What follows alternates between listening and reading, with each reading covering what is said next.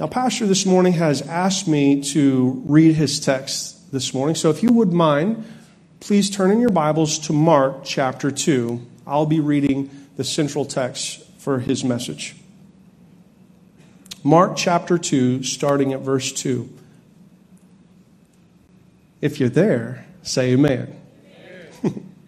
I hear some pages, but I hear a lot of clicking. That's all right. We're a clicking church right now. all right. Mark chapter 2, starting in verse 2. Excuse me, starting in verse 3. Then they came to him, bringing a paralytic who was carried by four men. And when they could not come near him because of the crowd, they uncovered the roof where he was. So when they had broken through, they let down the bed on which the paralytic was lying. When Jesus saw their faith, he said to the paralytic, Son, your sins are forgiven you. And some of the scribes were sitting there and reasoning in their hearts, Why does this man speak blasphemies like this? Who can forgive sins but God alone? But immediately, when Jesus perceived in his spirit that they reasoned thus within themselves, he said to them, Why do you reason about these things in your hearts? Which is easier, to say to the paralytic, Your sins are forgiven you, or to say, Arise, take up your bed and walk? But that you may know that the Son of Man has the power on earth to forgive sins, he said to the paralytic, I say to you, Arise, take up your bed, and go to your house. Immediately he arose, took up the bed, and went out in the presence of them all so that all were amazed and glorifying God, saying, We never saw anything like this.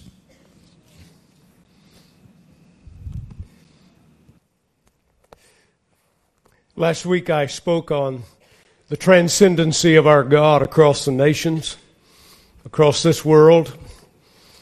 Transcends all other gods. He transcends all the images. He transcends all the power of the ages and the age rulers of darkness. You and I serve a God, ladies and gentlemen, that is omnipotent, and I'm glad I have a biblical worldview to direct me in a world that needs some Father God's love in it. Can you say amen? I had John read my text because I'm past 50 and I've been diagnosed with cataracts and I'm having trouble with these lines.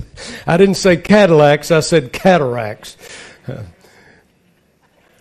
Wow.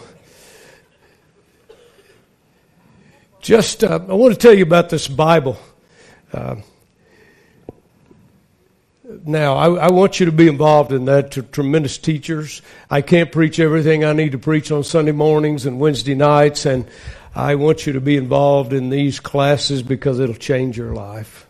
It'll help you so much. I want to say thank you to all of you who will be helping us tomorrow in the uh, memorial service for Brother Warren. 30 years he was our missions director a member here all those years, and the last four or five years he went to Weatherford, and he thinks he retired four and a half years ago, but he went out there and pastored a church uh, in Weatherford. Drove out there every weekend, so uh, then he went home to be with the Lord.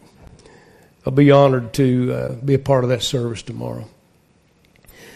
It seems like to me, uh, as I get a little bit of time on me, that I've kind of noticed that it seems like to me life uh, is intensifying.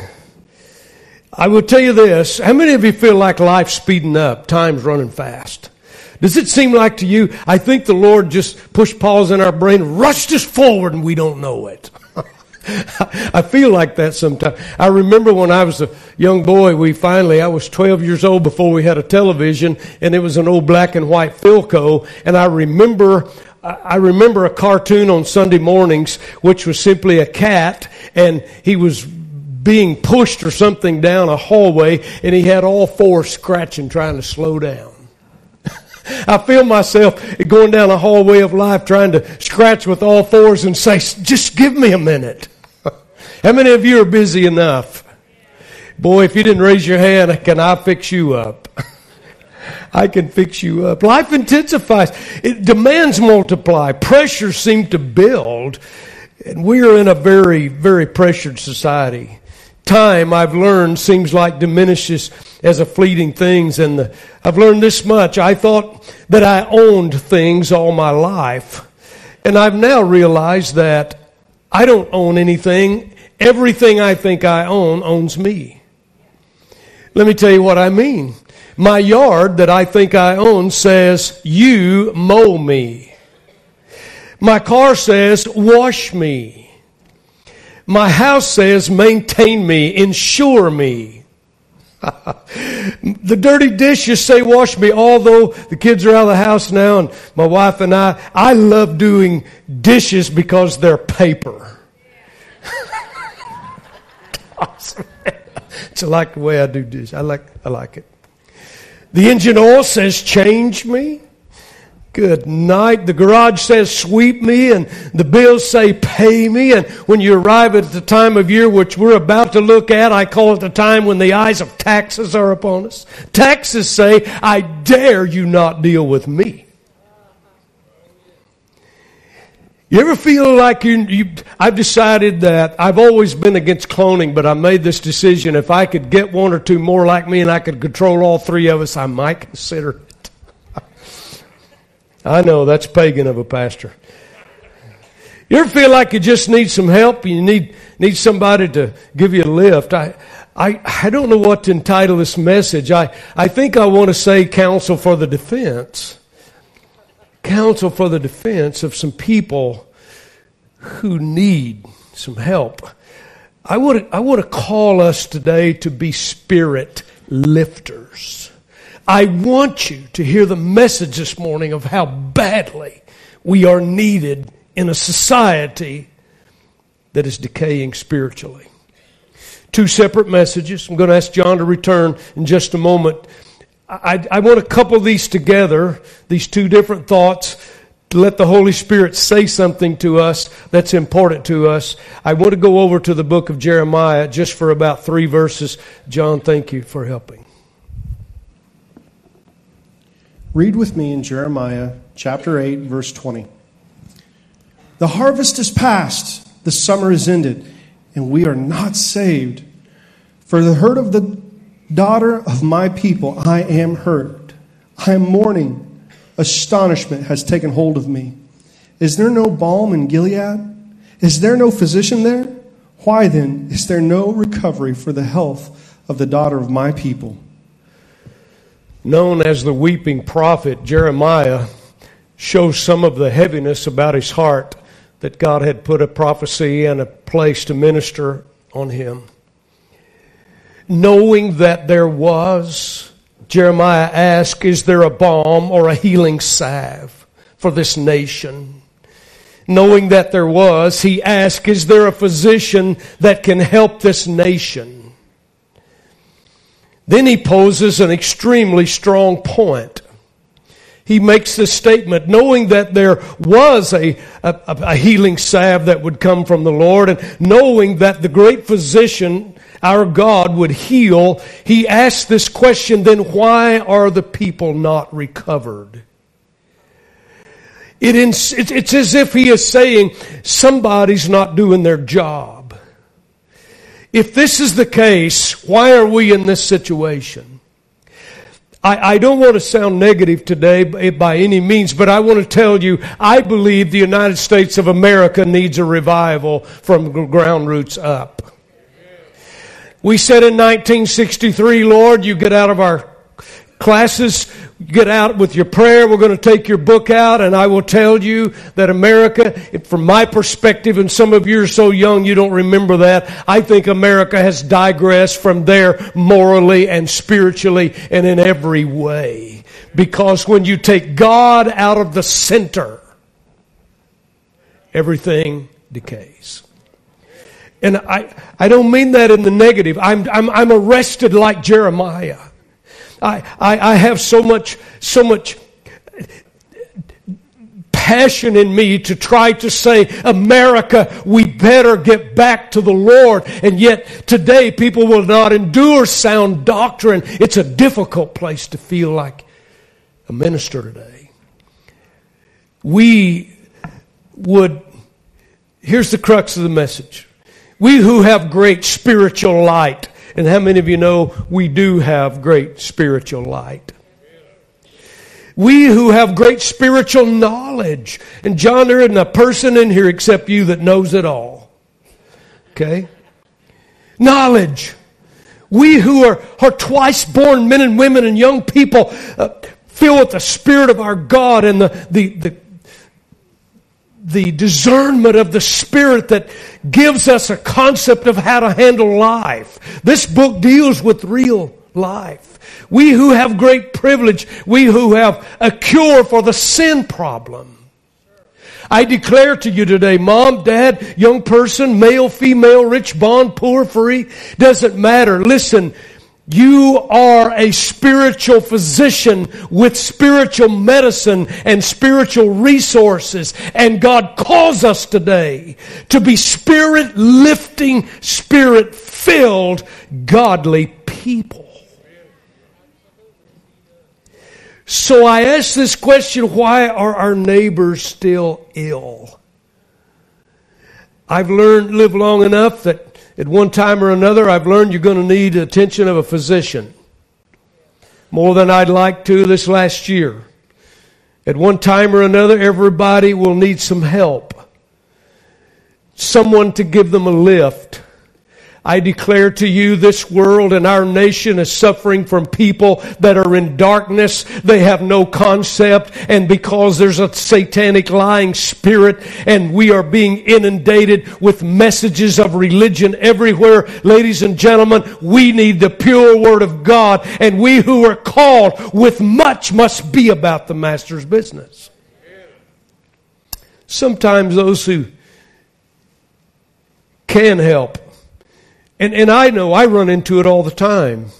It, how many of you know that there's, there's a, a light down here that gives direction and it's, it's green as much as it is red?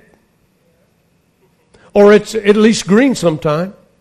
But every time you stop to get uh, instructions, directions, or something, they'll always say, go to the what light? Red light. Why don't you say green light?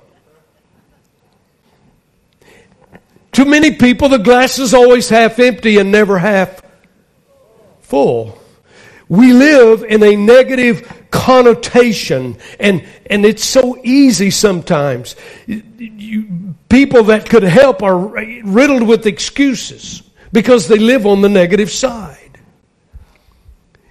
For instance, uh, if you're sad and you go to try to get some help or you go share some, man, I need your prayer, I need your help, I'm sad, they know someone who's in an insane asylum because they've been sad. It's worse than yours. And I know this is going to go over like a pork chop in a synagogue, but we're that way sometimes. We, we want help and we go tell somebody our problem. They know somebody's got one ten times as bad. Like, like you, you fall down and you get injured with a, it's amazing. You get a scratched knee and you tell somebody about, they know somebody that died from a scratched knee.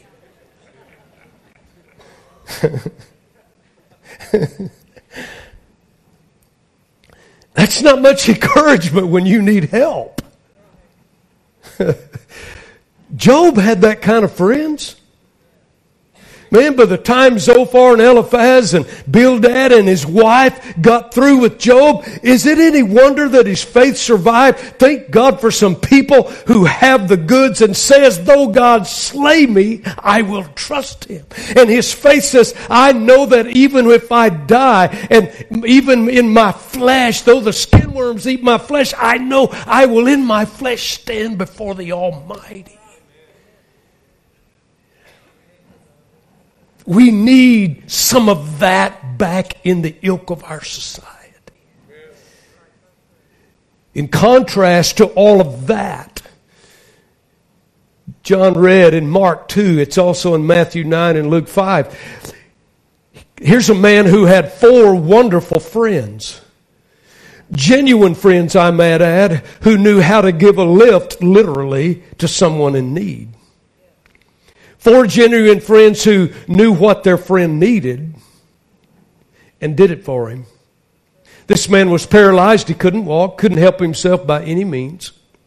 When you get it, verse 12, Pastor John read it, of Mark 2, it ends with this. It said, The man, this man can thank God for some helpers who gave him a lift. I want you to listen to what these three men did because God's calling you. Pastor, who are you talking to? I'm talking to you.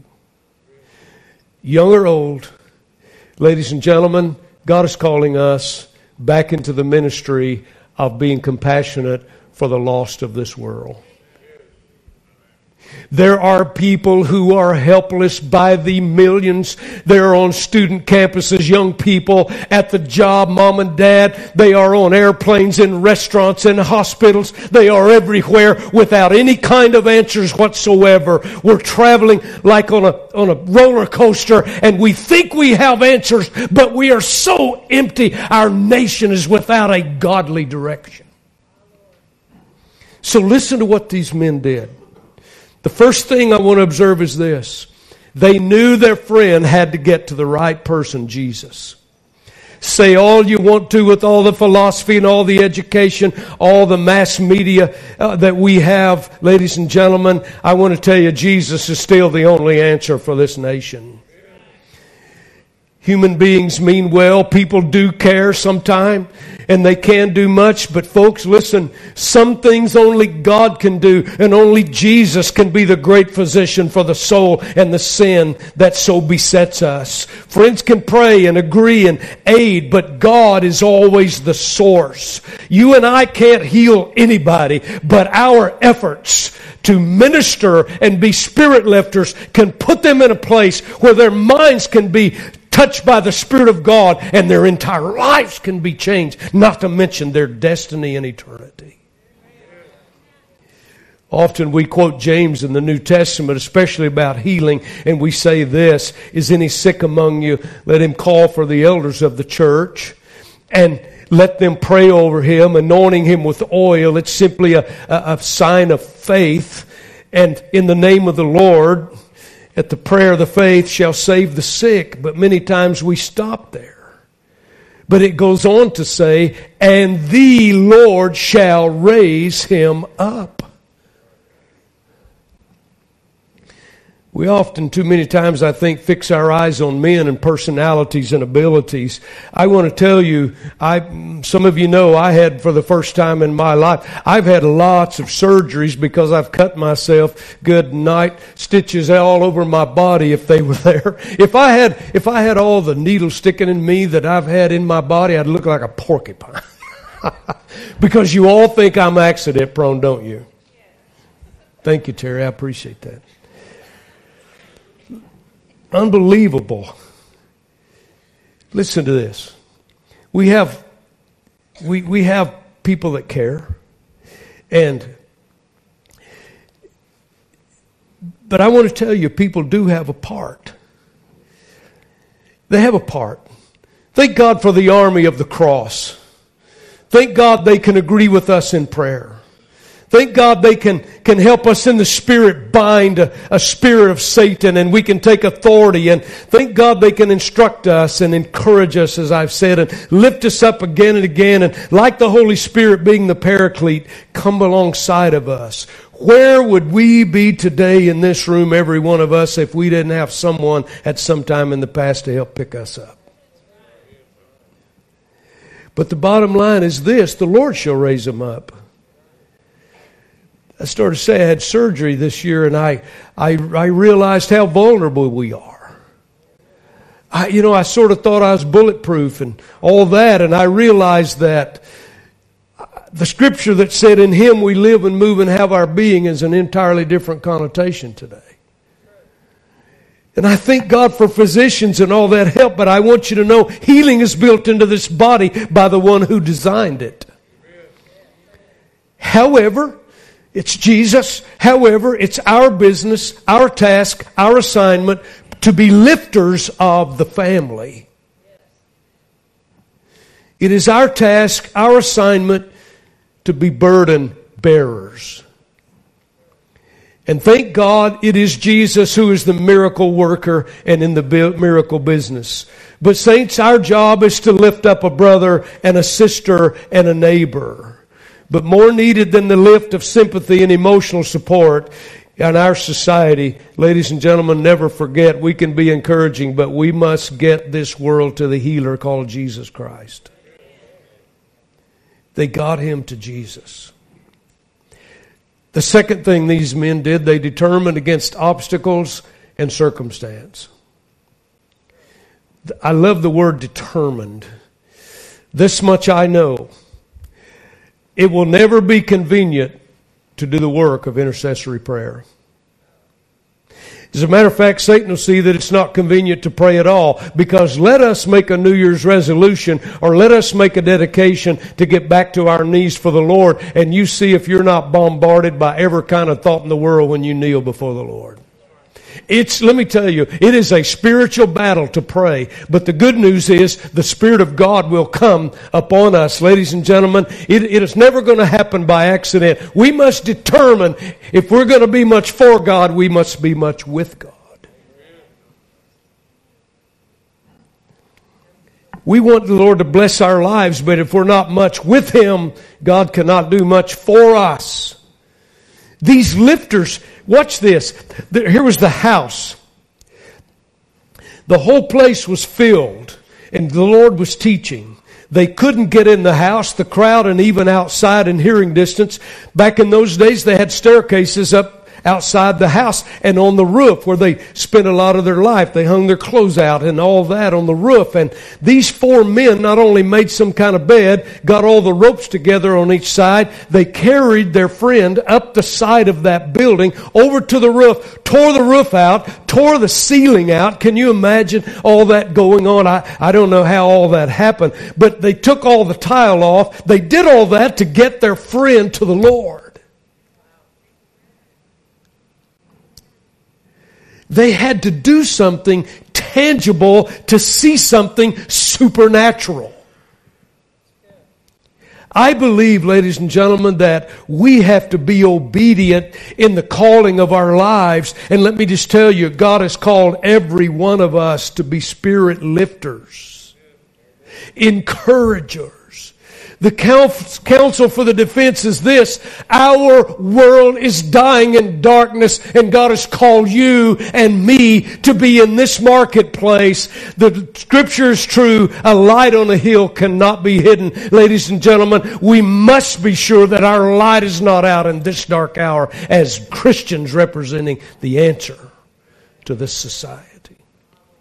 Pastor, what does that mean? It means you at the gas station. It means you at the hospital. It means you in a restaurant. It means you on an airplane. It means you at the workplace. It means you on the college and high school and middle school campus. It means you everywhere you go. Ladies and gentlemen, God wants to use us with a spirit led mind to do something about those who are perishing today.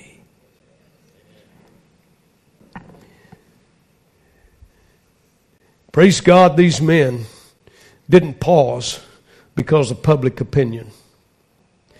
Praise God, they didn't stop because of political correctness. I've said before, I've learned, I've, I've worried all my life about what people are going to think of me. What are they going to think? What are they going to think? What are people going to think? What are they going to think? And I realize everybody has an opinion and they have it. But I've also learned Satan will get me to think of that hours on hours on hours every day, and he'll use all the negatives I've done before and tell me what a fool and a failure and on and on I am. But I have news for you. I've learned that all the people that you're worried about and you're worried about them thinking about you, they're not thinking about you at all. they don't think about you. But Satan will sure wear you out with that. How many of you know that's true? They didn't stop at political correctness. Praise God, they didn't hesitate because of social acceptance. They didn't get discouraged just because it wasn't easy. They determined. Young people hear me. Parents, hear me. Grandparents, very little is accomplished for God by accident. If anything genuinely good happens about our life, if we're used to do anything good in somebody else's life, it is because we are a determined disciple. I'm going to go back here with a book I've read a long time ago and and I, I'm going to take us back into some history, and there's some young people here that weren't even alive when this happened. So I guess that ages me some, huh? I want to go back to a man by the name of Charles or Chuck Colson. He was next door to the president, Nixon, back in the 70s when the Watergate scandal just barraged this nation. And some of you are old enough to remember the name and the situation, one of the ugliest times when we impeached a president. I was thinking about it the other day. But I want to show you something about this. This is a just a little bit from his book. On January 31, 1975, I walked out of prison gates free after seven months inside. But as a new Christian, I was unsure of the future, groping for God's will, trying to understand the tumultuous events that had brought me to this place.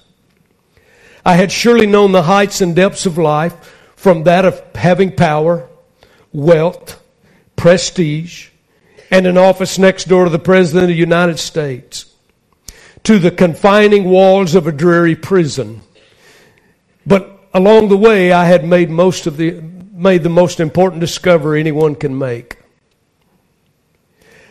That came about on a hot, sultry night in August 1973. As the Watergate scandal was rocking this nation and the Nixon presidency, I was proud, self assured on the outside, fearful and trembling within. I visited a close friend, Tom Phillips, at his home. Phillips was a successful business executive and client who I had learned had some kind of religious experience. That evening, Tom told me of his encounter with Jesus Christ, how his life had been dramatically changed. I listened intently. I had never.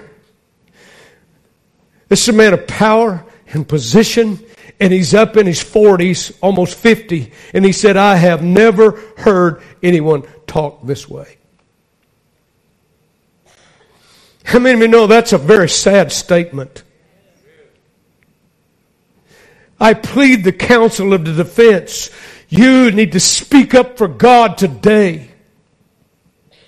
Say amen. I'd never heard anyone talk this way. Though something stirred within me, I kept my emotions in check, too proud to let him know what I felt inside. I felt my friend that I left my friend that night promising only to read a little book which he gave me called Mere Christianity. But in his driveway that night, the dam burst. I could not drive the car. I was crying too hard, calling out to God with the first honest prayer of my life. I sat there alone in the driveway for a long time, but really not alone at all. In the high, powerful places of this nation, somebody needed someone to lift their spirit.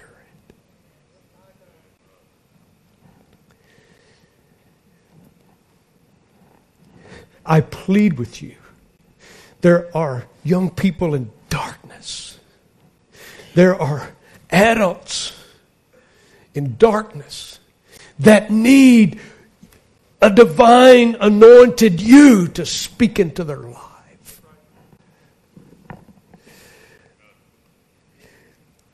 I love to see what I call a divine compulsion upon a human being, a man, a woman, a young person, under a selfless, Holy Spirit anointing and appointment.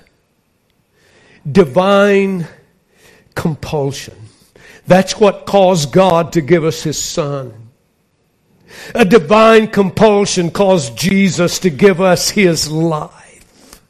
A divine compulsion sends missionaries and their families to leave all that they know in this nation and other nations to give their life to foreign soil divine compulsion send pastors to pulpits and churches. It sends teachers to classrooms. Read a little church history. Divine compulsion is what sent Billy Sunday along sawdust trails of great revivals. Divine compulsion is what sent Martin Luther to a perishing Europe. Divine compulsion will send a God fearing, God loving, children loving parent to their knees when their children are in trouble. They'll have an altar in the living room or the bedroom. It's divine compulsion because we know we need supernatural help. We do something that may seem foolish in the natural, but I want to tell you, I'm glad many times in a little house in the country that my mom and dad, some nights when the enemy had come in against us, they would kneel around the couch couch and in the middle of the living room on an old linoleum floor, and we talked to God about what was needed in our home. I cannot get away from those, those pleadings of my big dad and my mom and my three sisters. Let me tell you, it's important to have a divine compulsion in your life. I've had them come I'll never forget one night I was pastoring in Tyler, Texas, one, one Sunday morning, and I had preached and we gave the invitation, people all over the altar. And I had been for three or four weeks with a pinched nerve, and I just was in so much pain I could not get any relief out of it. While I was just walking in the altar in, in a great amount of pain, a young boy, teenage boy, got out of the balcony walked down the side, walked over, didn't say a word, didn't get a dime's worth of attention. While I'm praying, he simply walked up and touched my shoulder. And I want to tell you something. The second that young man touched my shoulder, God totally relieved that, relieved that pinched nerve. Something comes over you when someone like that touches you. Something, something comes over you. I want to tell you, something comes over you and something happens inside too. Listen, when somebody robed in the anointing touches you, you're going to know it.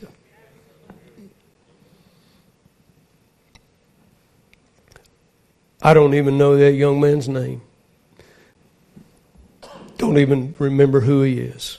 But I sure remember how God used him. Too often we wait on the lost one let me hit us. Can I hit us this morning?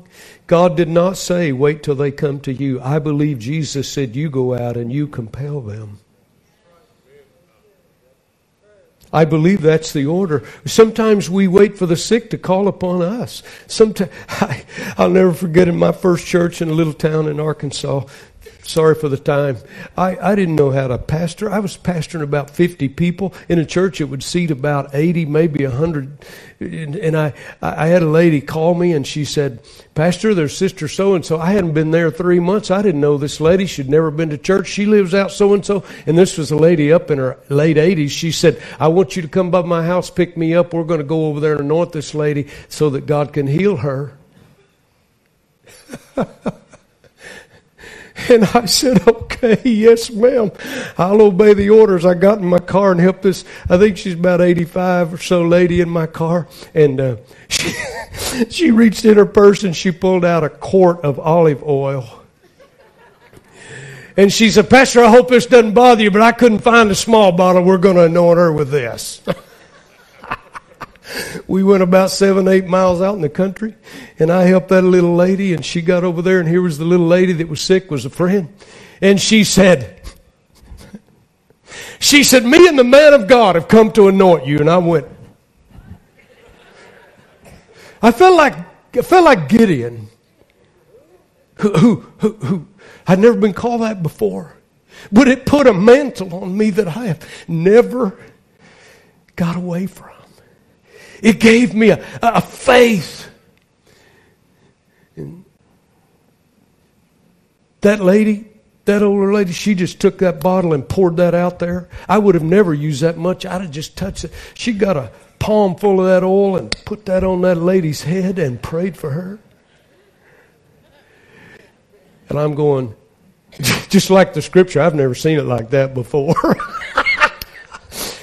she put that on that lady's head. We went to pray, and that lady raised those hands. got up out of that wheelchair because she just couldn't get around very good. And we start walking that little living room out in that country home because God had walked in that place. Somebody with a divine compulsion had obeyed the Lord.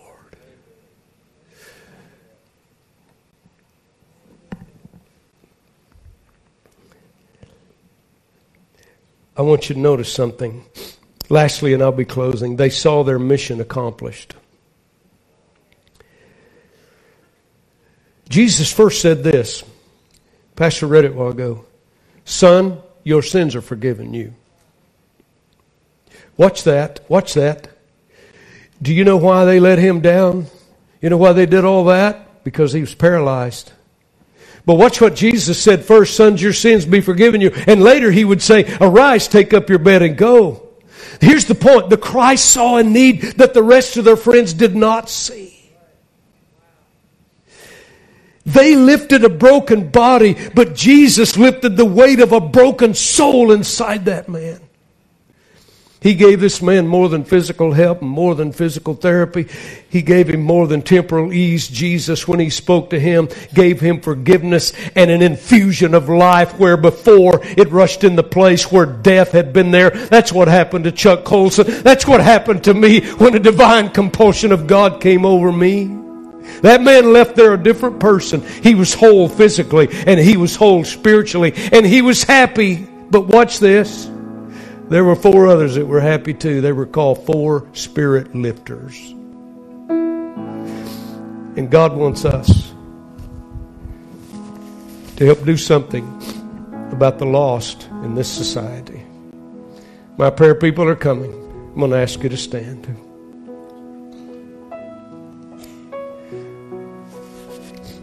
I want to ask God to do two things. I want Him to break our hearts for the darkness in this world. I want to ask the Lord to divine, divinely give us another divine compulsion that we won't just live in ease, that we'll do something. I want you to look at me a moment. I know we have some first time guests and a lot of folks out of town and some people ill. I want you to listen to me. God is calling you where you are with people you know or people you're going to meet. I'm asking the Spirit of God to put that divine compulsion in every one of our lives. And we're going to say, Lord, put that in me. I'll be obedient to it. You don't have to be a theologian. All you got to know is what God's done for you. And God will use that. You don't have to feel embarrassed. You don't have to make a scene. Several years ago, right down the road, I happened to I happened to stop to get gas and put my card in. Right, right across the island was a great, big, huge black brother. Just a, I mean, a a, a Ron mixer size guy. And in the natural, I'd be afraid of him. He's just so big. But I said, "How you doing?" He said, I'm doing fine. And just like that, just like that, it doesn't happen every day, but I felt the Lord say, Ask him how he's doing again.